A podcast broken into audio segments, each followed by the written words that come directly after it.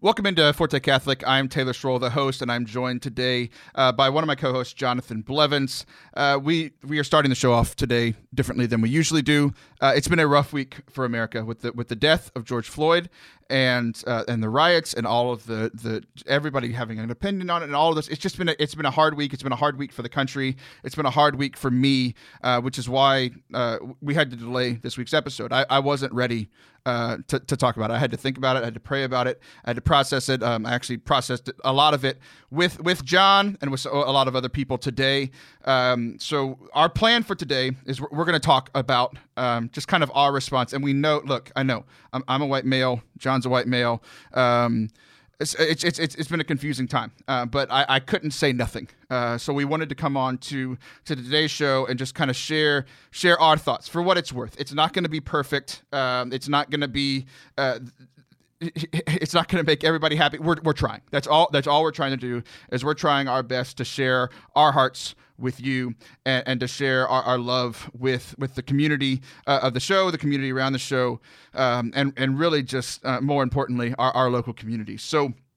Uh, the biggest thing that has that has stuck. Oh, our, our, plan for today is uh, we're gonna we're gonna throw. John and I did a, a, a Facebook Live for his parish uh, where we talked about this, and we're gonna we're gonna uh, jump to that here in just a couple of minutes. Um, in in our in our second segment, uh, Meg Hunter Kilmer, she's a great Catholic speaker. We're gonna be talking with her, and she's gonna share about some of her favorite saints, and and particularly today, uh, saints of color. And then in our final segment, we are going to lighten it up a bit, and, and John and I will just kind of talk about a trip that he just took. But uh, like our goal at Forte Catholic is to, is to bring people the joy of the gospel.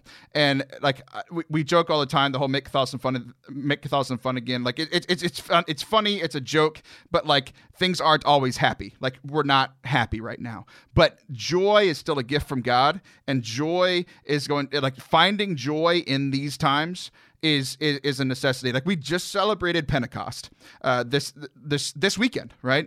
And like that has been the thing that I have been sitting with the most is this feast of Pentecost where it reverses what happens at Babel. So if you look all the way back in the Old Testament, here here's Babel, they're trying to build their own thing and then got like their their uh, languages are all just separated and they're speaking different languages. They can't understand each other, so they have to abandon hope and they have to abandon the project. And then what happens at Pentecost? Uh, they're all speaking one language and everyone understands. You know, like it literally. And I, what I loved about this weekend and what never really stood out to me before, as we as we read this scripture, it lists off all the nations. And like usually when I read it through the scriptures, I just kind of skip that part. But this weekend it meant a lot because it was it was nations of all races and colors and uh, leading religions and like like it was just all these different different people, and they all heard the the message of the gospel uh, in in their own language, and like like the only way that we're going to get through this everybody's speaking so many different languages right now. There's so much vitriol and hate going both ways and it's like the language of love the language of god the language of the holy spirit is going to be the only thing that gets us gets us through this. So we're going to attempt to do that. We're going to um, we're going to we're going to go right now to John and I's conversation um, from the Facebook Live for his parish, and then we'll come back with some of our final thoughts uh, before uh, we move on. The other thing that has been really really hitting the news in the last few few days, but also multiple times over the last few years, and really over the last hundred years, um, is is the what happened to George Floyd. And before anyone has like has any thoughts that, that preconceived notions of where i'm going with this or anything like that um, just know like where i'm going with this is we are we're catholic. Like this is this is actually my fa- my favorite thing. I've been saying this for 10 years. I'm 32 so maybe 12 years now. I've been saying this for 12 years that my favorite part about being catholic my absolute favorite part besides having the surest and safest way to know how to get to heaven is uh, is is that you cannot put me in any box that the world has for me because I'm Catholic. And so a lot of my values will align with one political party, and a lot of my values might align with another political party, or none of those parties and somewhere in the middle. But no matter what, I am Catholic first.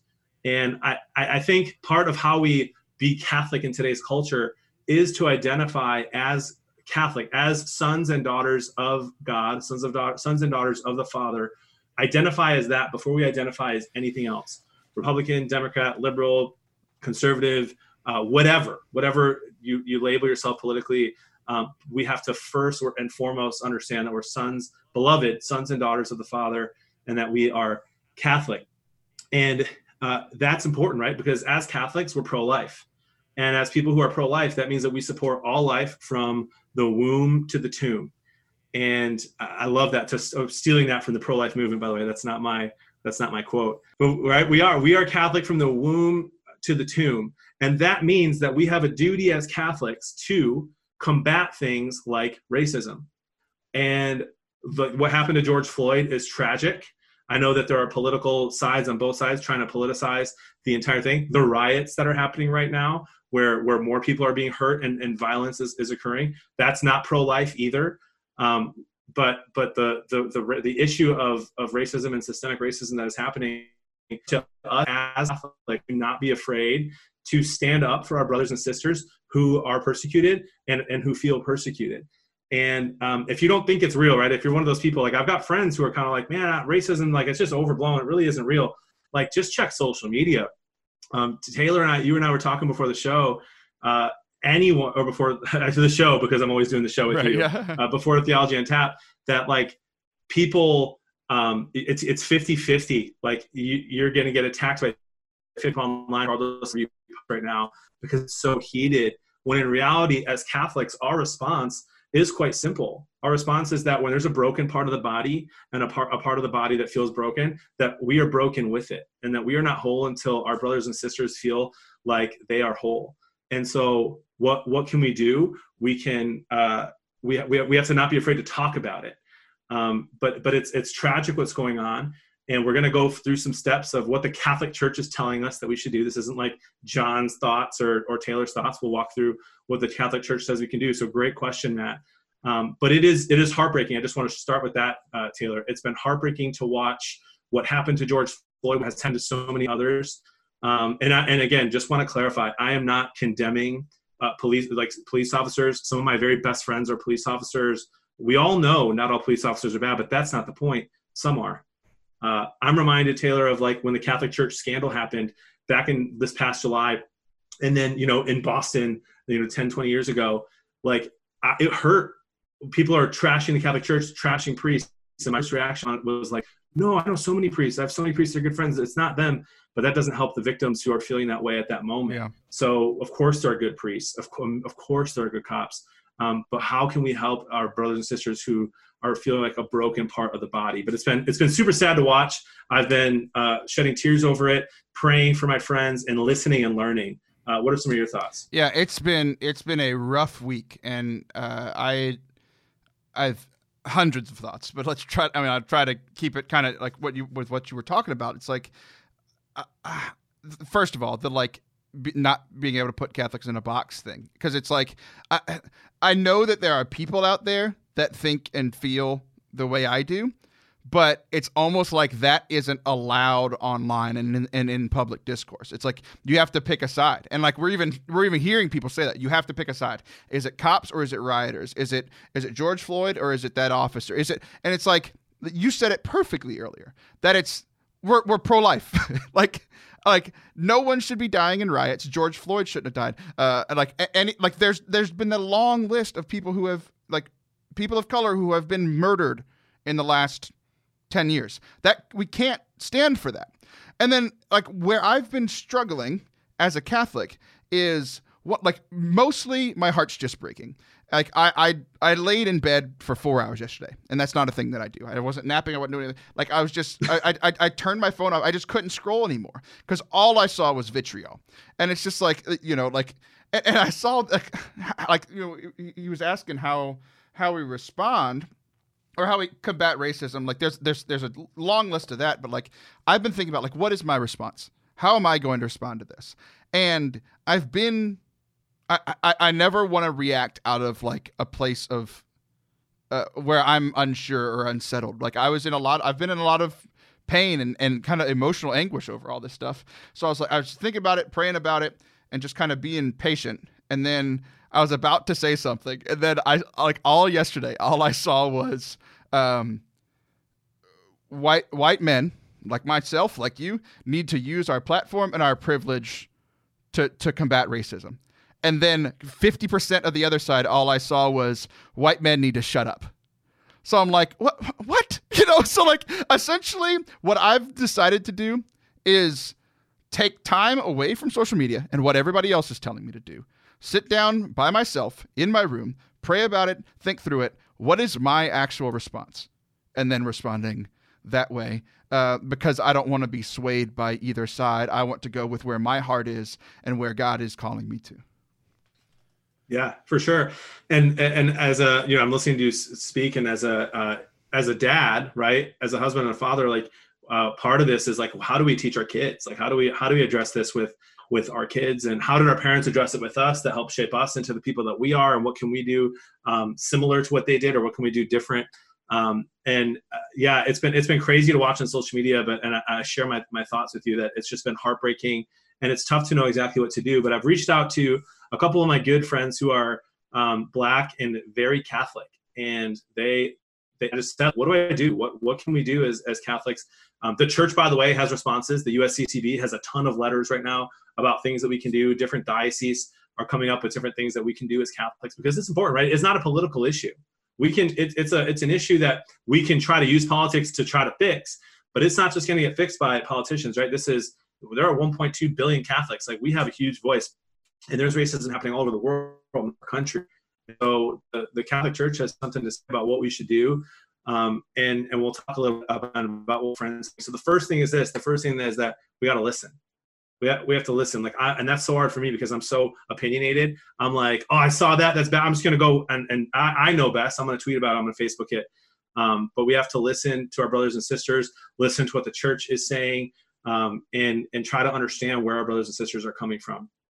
Um, we have to educate ourselves. So I've done more of that in the last five years. After a lot of these tragedies that happened four, five, six years ago, made the news of uh, what are what are the statistics? What really is happening? Why uh, why does it seem to be happening? And educate ourselves and try to get rid of our preconceived notions and, and try to see with fresh eyes uh, is super important. And we need to pray, right? We need to pray for for peace. Like we, I believe in a God of miracles. There, has been people who um, who I've been really inspired by lately who are, are are talking about like we should be praying for miracles for for God to help get rid of COVID. We should be praying for a miracle. Like why why is our prayer small? Like protect me, protect my family. That's okay.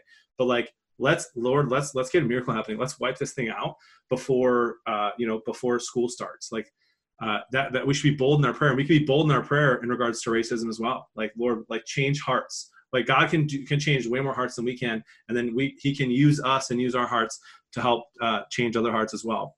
And so praying for peace is huge. Um, and uh, I, I want to pull up this this this article from the USCCB.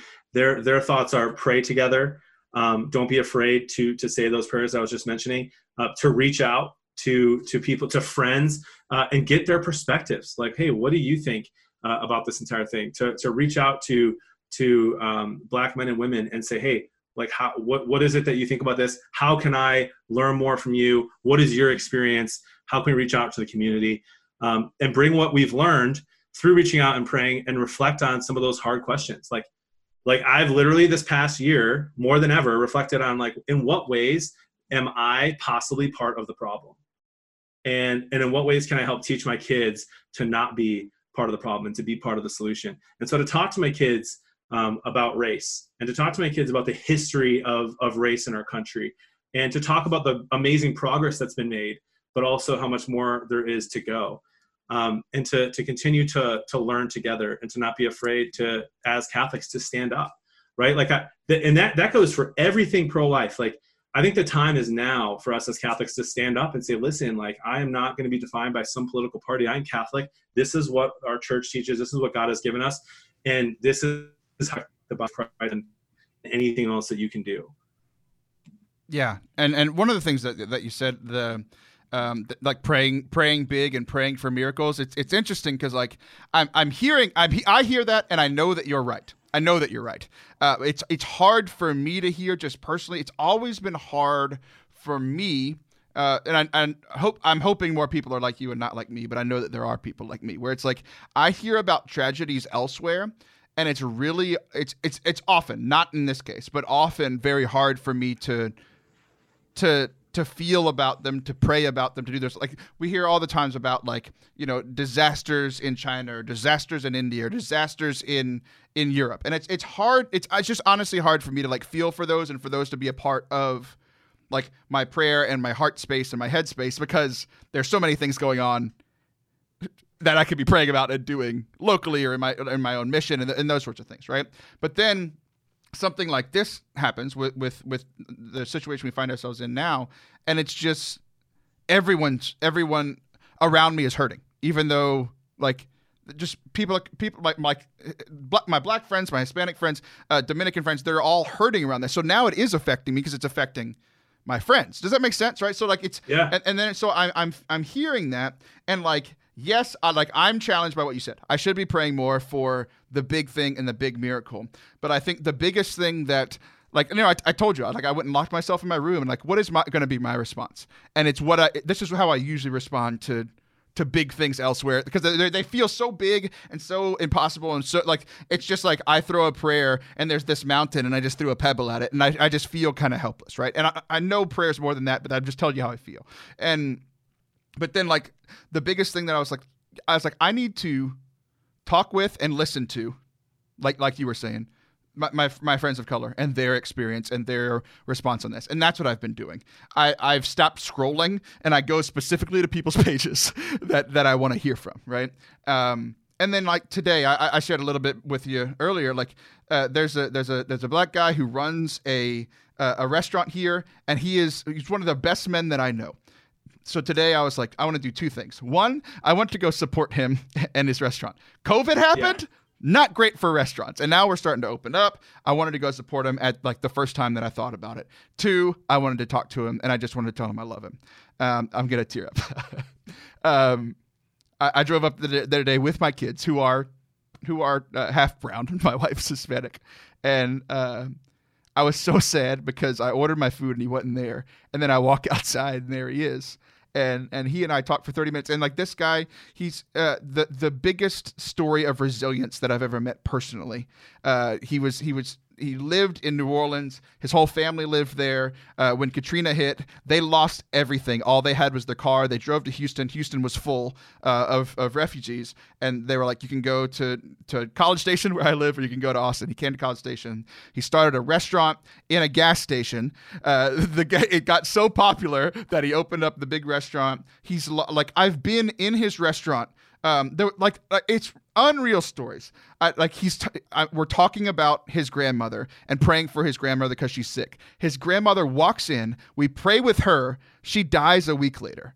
So like, wow. and then I go, I go two weeks later. We pray again. Like my family knows this fam. Like we've we've become kind of this this family and this little community where I go and eat my Cajun food. And he and I stood outside today and talked about Black Lives Matter. We talked about George Floyd. We talked about the riots. And like he and I had a discussion and we agreed on mo- on almost everything.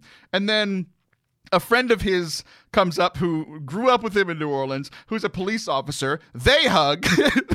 uh, he and I hug. And it was one of those things like we're supposed to be socially distancing still, but we looked at each other and we just shared our hearts with each other for 30 minutes and we're like, yeah. love over social distancing, just in this case, you know? And uh, it was just a really special moment for me um, to, to be to be in his presence and just to love him and to and to receive love back and like so like that's what I had to do for me. I had to do something local where I could just go talk to a human person, and it was beautiful. For sure. No, that's beautiful, bro. Thank you for sharing that. So that was my conversation with John, who's my co-host today, um, just about an hour ago on on the Facebook Live for his parish. John, did you have any any final thoughts on on what's going on uh, with with the with the culture and with just the situation in our country right now?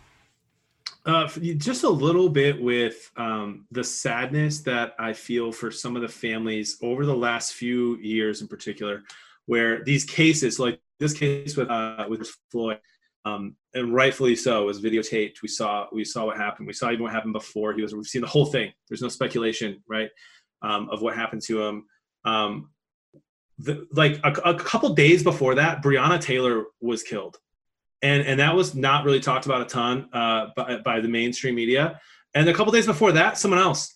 And like for for the past few years, like whenever a huge case happens, John Martin, um, you know, you name it, you, you, there's other cases that you'll start to learn about as you start to read through all the different tweets and all the different news um, that you're like, whoa, why didn't I hear about that one that happened two days before, or the one four days before that, or five days before that?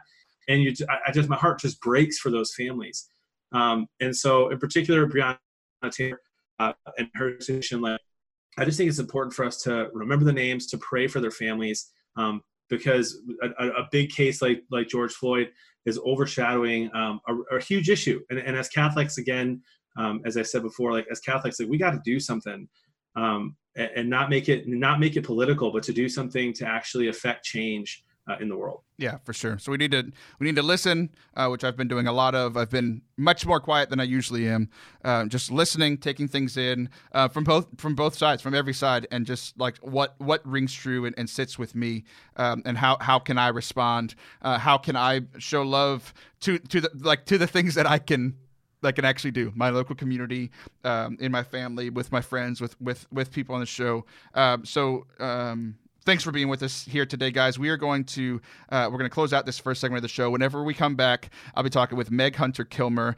uh, about kind of her radical life and uh, and and some of her favorite uh, saints of color as well. So do not go anywhere. We'll be right back.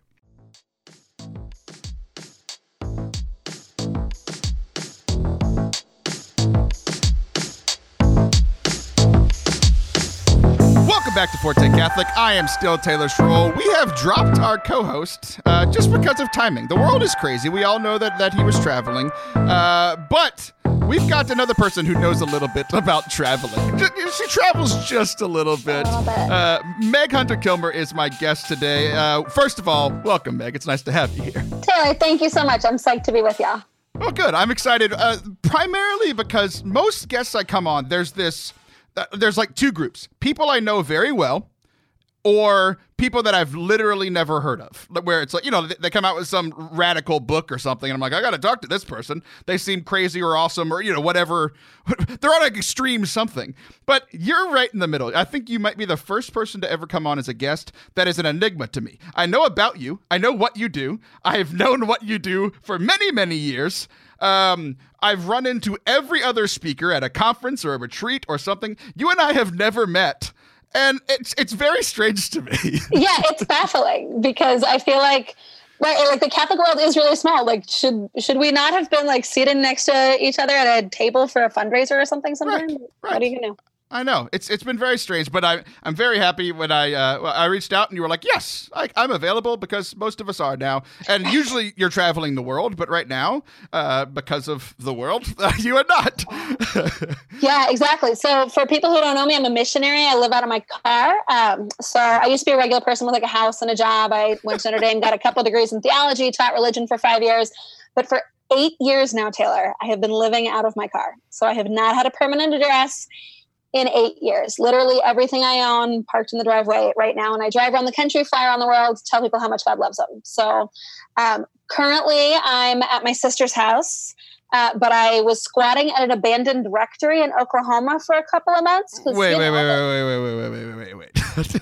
abandoned rectory? How, like, how do you get connected with that? I mean, I guess when I say abandoned, I just mean it's not sketchy. There were no priests there. Not like I broke in through the confessional window and like was living in a haunted rectory. Um, yeah, it was just a rectory that's not in use right now. And I ran into my goddaughter's godfather, and I had met him one time and was like, I think I know that guy. And so I was like, Oh, hi, I think we share a goddaughter. And he was like, Oh, one thing led to another. He's a priest. He has this extra rectory. it's attached to a church. And at the at that point, I wasn't it was kind of looking like the diocese I was in might shut all the churches. And so I was like, yeah. if I can get under the same roof as Jesus and be able to get in front of the Blessed Sacrament, like I cut off an arm. I don't care. Like I don't care how abandoned and sketched out this rectory is. Like give me Jesus. So it was a real grace to be able to be there.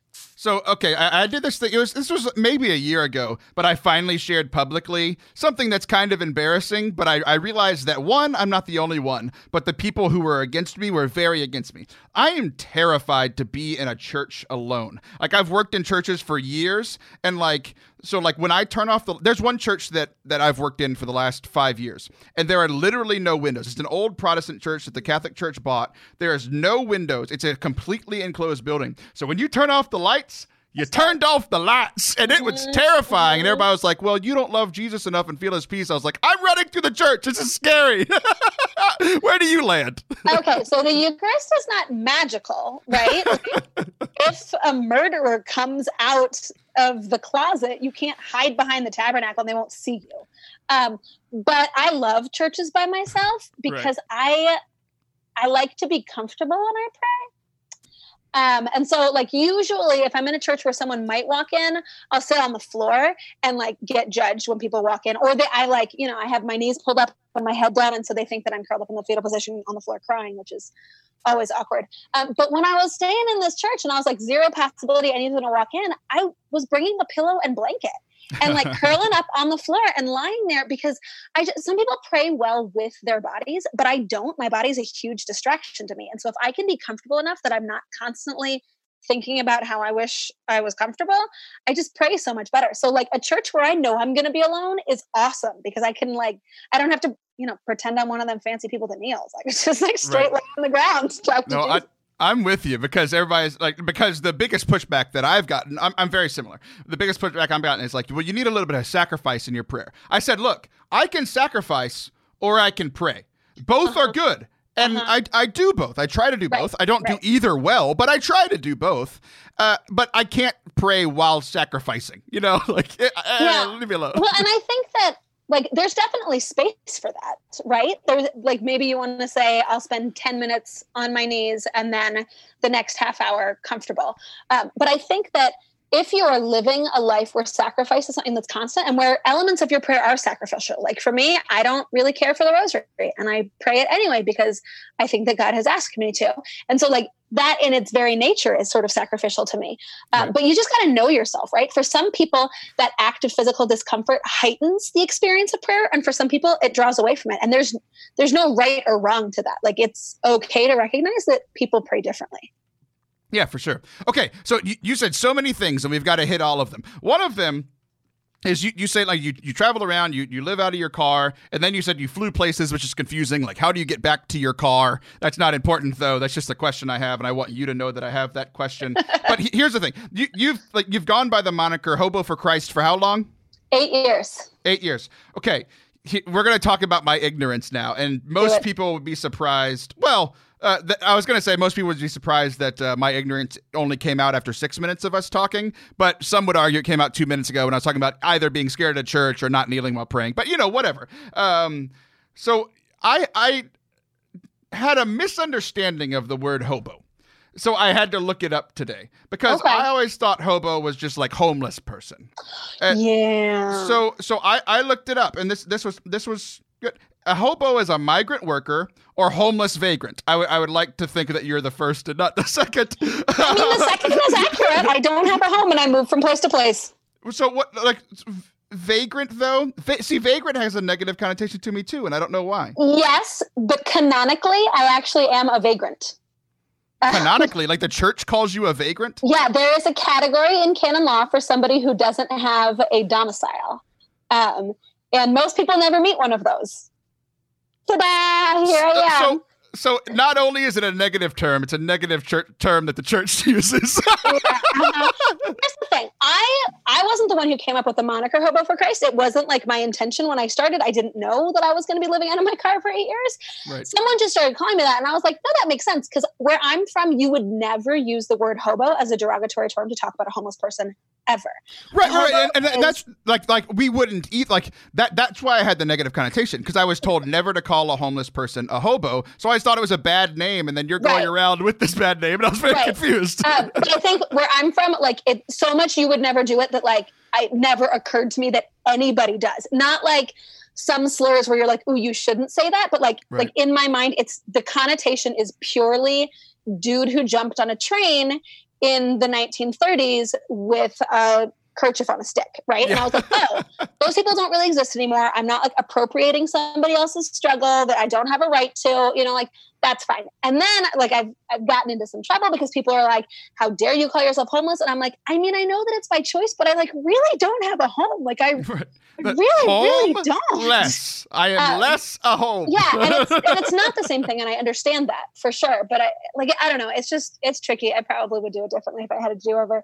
In England, it's fun because in England, you know, hobo doesn't really have a meaning. Like maybe it means drunk in a lot of ways. and I was going around telling everyone I was a drunk for Jesus, which is like, like if that's your story, like the apostles at Pentecost, right? Like beautiful, let the Lord heal that. But like I'm just not. And so I had someone who was like, "Really, what you mean is you're a tramp? You need to say you're a tramp for Jesus." And I was like, "Right, yeah." So I can't say I'm a tramp right so my he, accent that means something different yeah exactly so like like as i was reading the descriptions it, it said that was a hobo unlike a tramp who works only when forced to. When I hear tramp, I think something completely differently that I would never call anyone. Thank um, you. Like Lady and the Tramp. It's like that was weird, you know. Like I, I have never felt right about that, but Disney said it, so I guess it's fine. Yeah, back bum, in the day, it meant something different.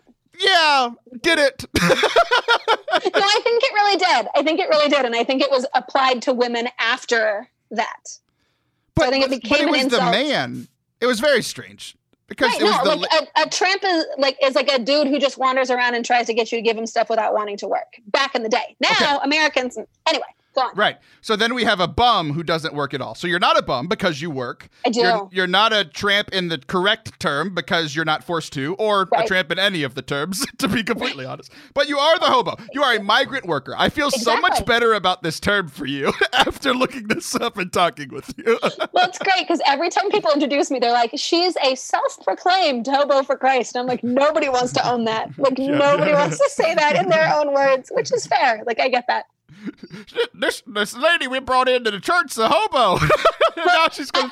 I've had people who'll be like, "Oh, Bishop, I know this great homeless woman. We should invite her up there." And the bishop's like, "We should what now? Like, what are you talking yeah, about?" We, I'm like, "We had a homeless gotta, woman sneak into our school, and I had to escort her out. That's very yeah, different." yeah, you got to lead with like, "I know a missionary with a master's degree, not like I have this homeless friend who should live in our church."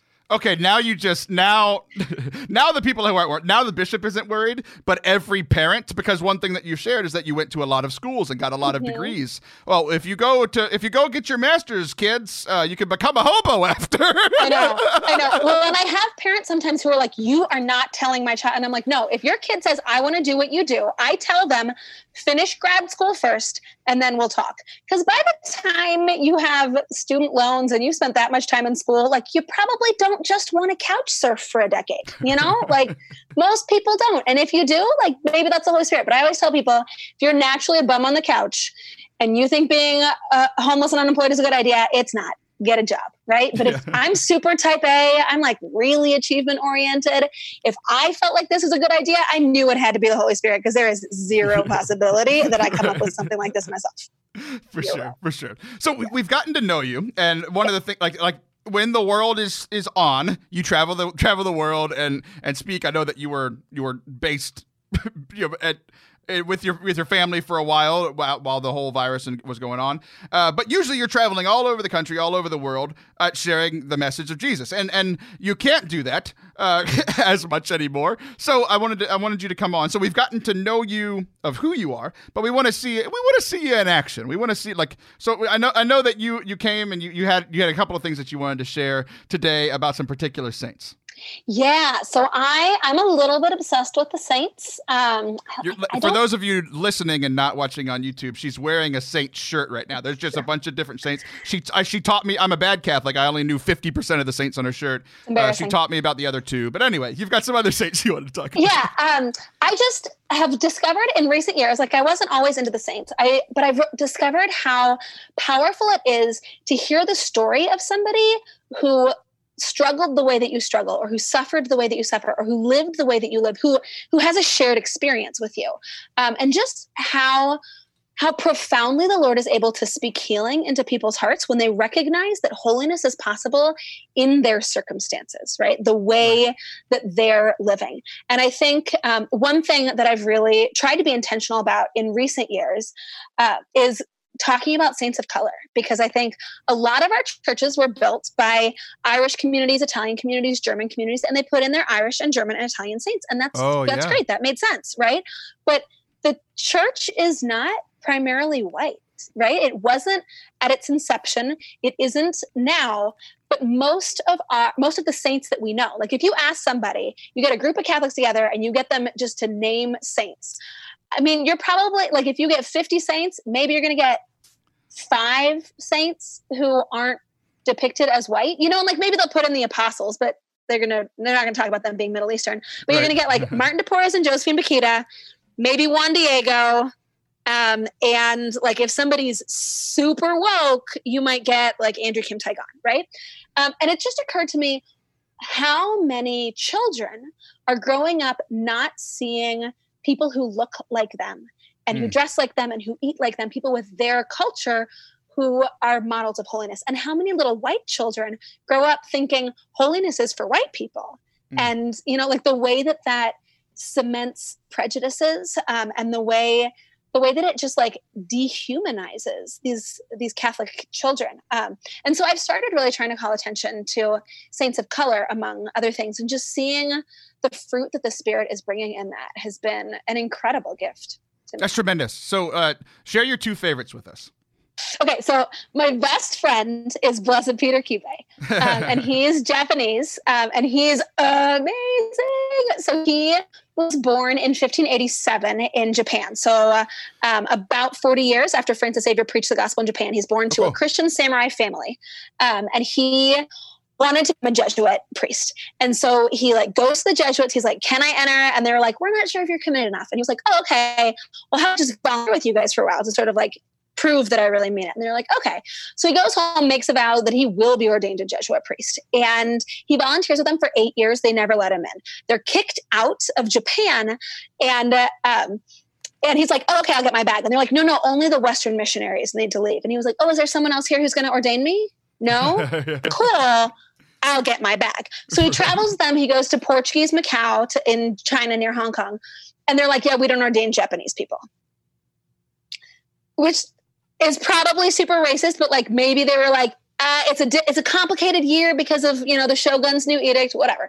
But he sails to Goa and he goes to the seminary there, and they're like, yeah, we don't ordain actually any native clergy. Um, the clergy clerical state is just for Europeans. So he's like, fine, I'll go to Rome. Like if it was me, I would be like, forget you. Like I don't need you people. I'll start my own church, right? But yeah, exactly. so he decides he's going to go to Rome, and I guess he's sick of boats because he walks. 3,700 miles.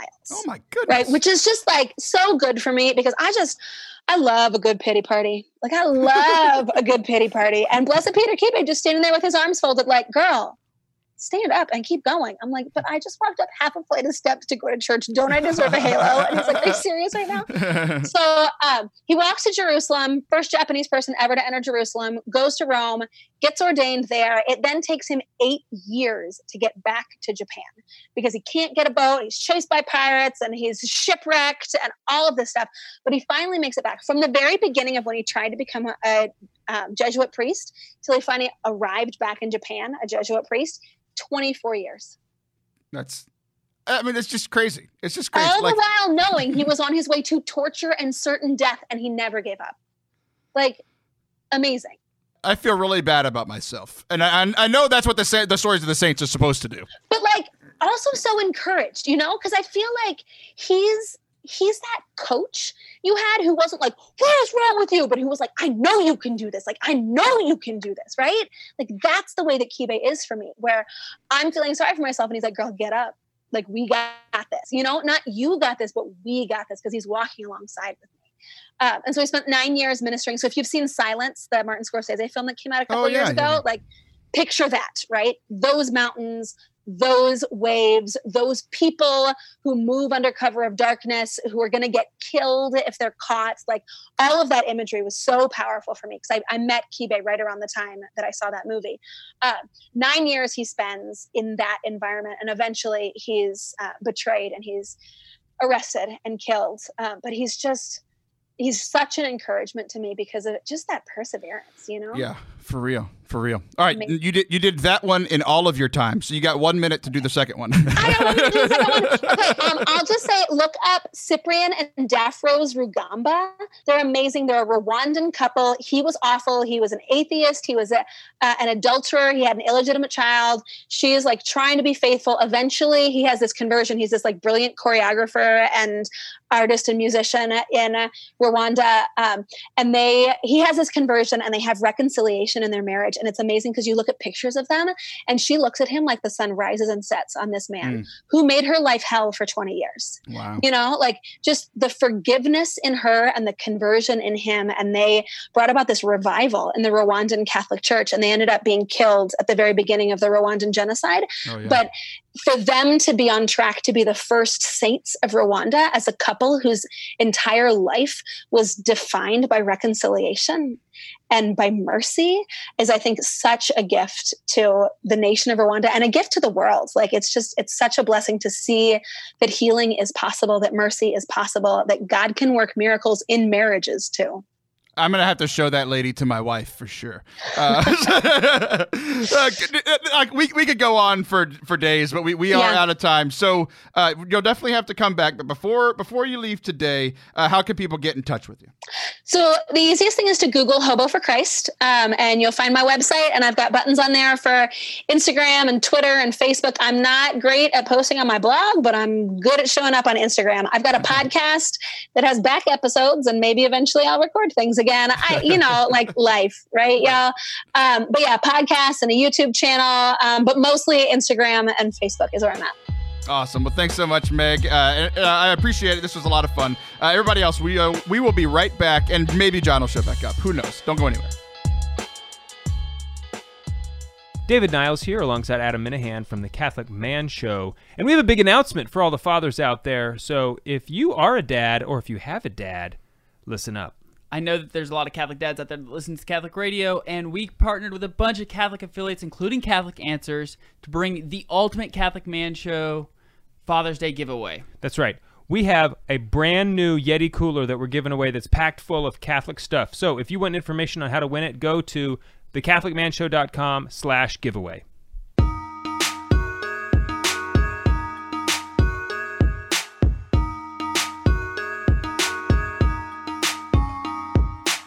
Welcome back to Forte Catholic. I am Taylor Schroll, once again rejoined by Jonathan Bearded Blevins. I can say that in full confidence, or in full uh, uh, confidence now, because the beard's back, baby.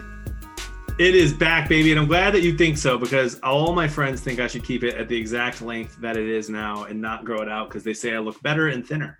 Well, you just look thinner because you've been working out. those are those are Better different. those are believe it, different dude. Uh, John, you just uh, drove across the country, which is a which is a strange thing to do. Like, how many? Okay, you went to Arizona.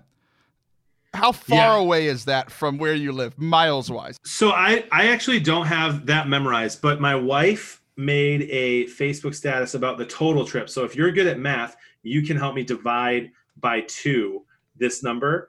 Um, but it was we actually drove in total uh, three thousand six hundred and sixty-three miles.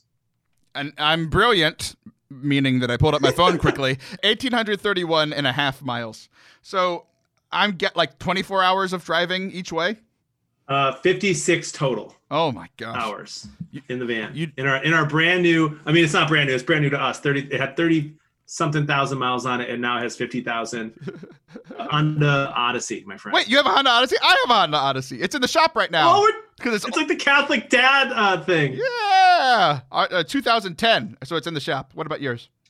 I think mine is like 2016. Look at you, Mr. Fancy Chicago worker. Okay. We don't even make them 2010 in Chicago, dude. yeah, yeah. Like it was this debate for weeks on do we go? Like COVID's happening. We live in a horrible county with COVID, but we've been sheltered literally the entire time. We have our groceries delivered. Like we have not gone out anywhere since we since this whole thing happened. Um, it's a long drive. We couldn't fly because obviously that's expensive and dangerous. And so it's like, man, but we want to see my my parents and our good friends Joel and Colleen and their kids who've also all been quarantined. So it was very safe. But we were nervous. We what are people going to think? We didn't post about it on social media at all before, like until like halfway through the trip. I started doing it a little, and then Jody shared it when we got back. uh, because we don't want to be judged, right? Like we saw people driving across the country like months ago, and we're like, man, that doesn't seem safe right now. Um, but we did it in a safe way. The kids never left the car. I was the only one who went into the gas station, uh, like to, to buy anything. Used a glove, uh, had a mask, had the masks on.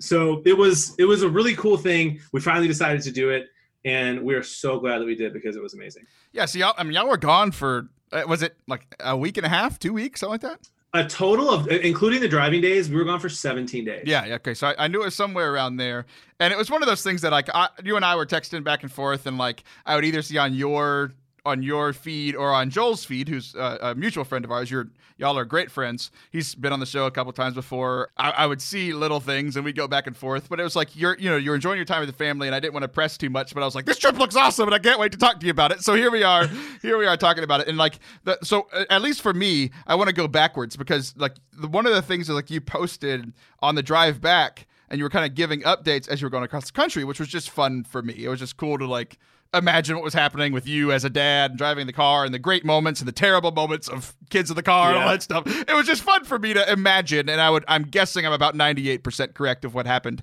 at every moment. But that's a, that's a whole other thing. But you're driving through Colorado, and it was one of those things that like I've been in my house most of the time. Like I this week I started going out, like things started opening up. I've gone to the gym twice. I haven't died. I almost did, but it wasn't because of COVID. It's because I'm so out of shape. but but you, you shared this picture of y'all in Colorado and this beautiful scenescape and this beautiful mountain. And like, I was like, I haven't been impressed by God's creation in two and a half months because I haven't gone outside. All I've seen is these padded walls. And some people think I should have gone away for two and a half months in a padded walled room, but that's a whole nother thing. And I was just like, John, you just showed me God's creation through Twitter. Amazing. So, well, here's the thing. Like Jody, when you get her, that's my wife for those listening. When you get her like excited about an idea, she's in.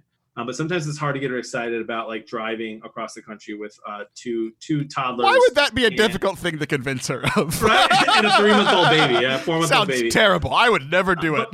our baby our baby is so chill she really is um but i'll get into that in just a second but um like once once we started the trip the day the, the second we got in that car we both knew like we, this is going to be fun. It's going to be joyful and it's going to be great for our family. And so on the way home it wasn't difficult for her to convince me that we should take the longer way the longer way home. Like after being gone from our house she's like let's add five or six hours and go through the mountains of utah and the rocky mountains.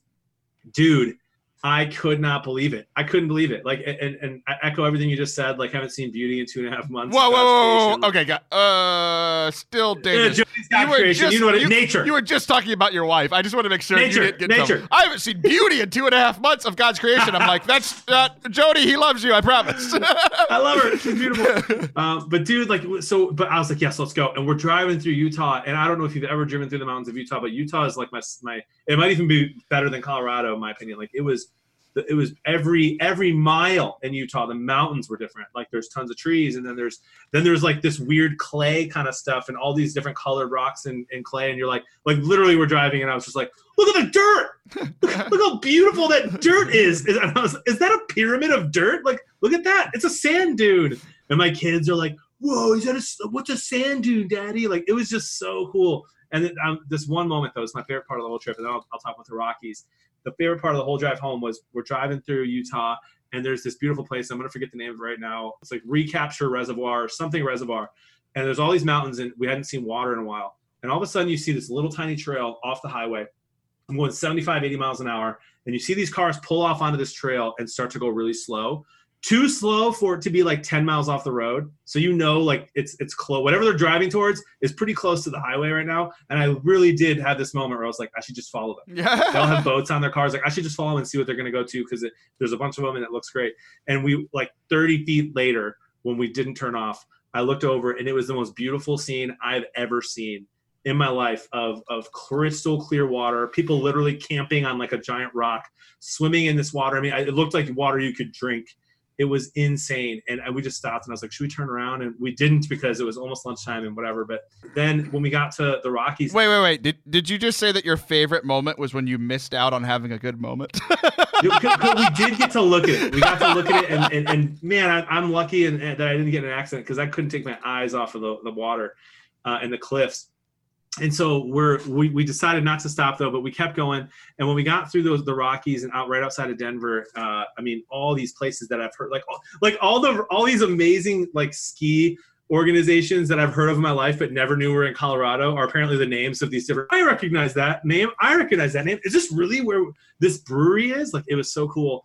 And uh, we decided like it was we had about four or five hours left to wyoming uh, maybe three hours left to wyoming from the rockies. And it was a long day, 15 hours of driving or 16 that day. And the kids were a little bit crabby, but that really they were on their best. The kids were as perfect as kids could be. That whole trip, it was crazy. Um, but I was like, Jody, we're stopping. We're stopping at like five different scenic spots, and we we just pull over. The kids would stay in the car and look outside, and we would just like look. And bro, yeah, it's just so beautiful. Like I, you, it's so cool to to be in the mountains of, of Colorado and to drive and have it be 68 degrees, and literally two minutes later, it's 45 degrees and two minutes later it's 80 degrees and you're just going up and down. And i just yeah it's been a long time if ever since i've seen that kind of uh, that beauty in nature. So so glad we did it. It was super exhausting, but the drive was beautiful. That's awesome. So uh, I like how we we've spent most of our time talking about the drive and not the destination. So we've got just a few minutes left. So you took the you took this whole this whole journey with your family. It was beautiful and the, the, and, and it was all great. So what is the what is the takeaway? You're gonna you're gonna close us out for today. The biggest takeaway from this trip, you got to go out of your house. Like it's just kind of this freedom, right? That we're starting we're starting to get in most places. What's the biggest takeaway you had from your time with your family, your time with Joel, your time with your extended family, all those things. I'm gonna steal a line, and I don't know who I'm stealing it from, um, but I, I, it was a great reminder to keep the main thing the main thing.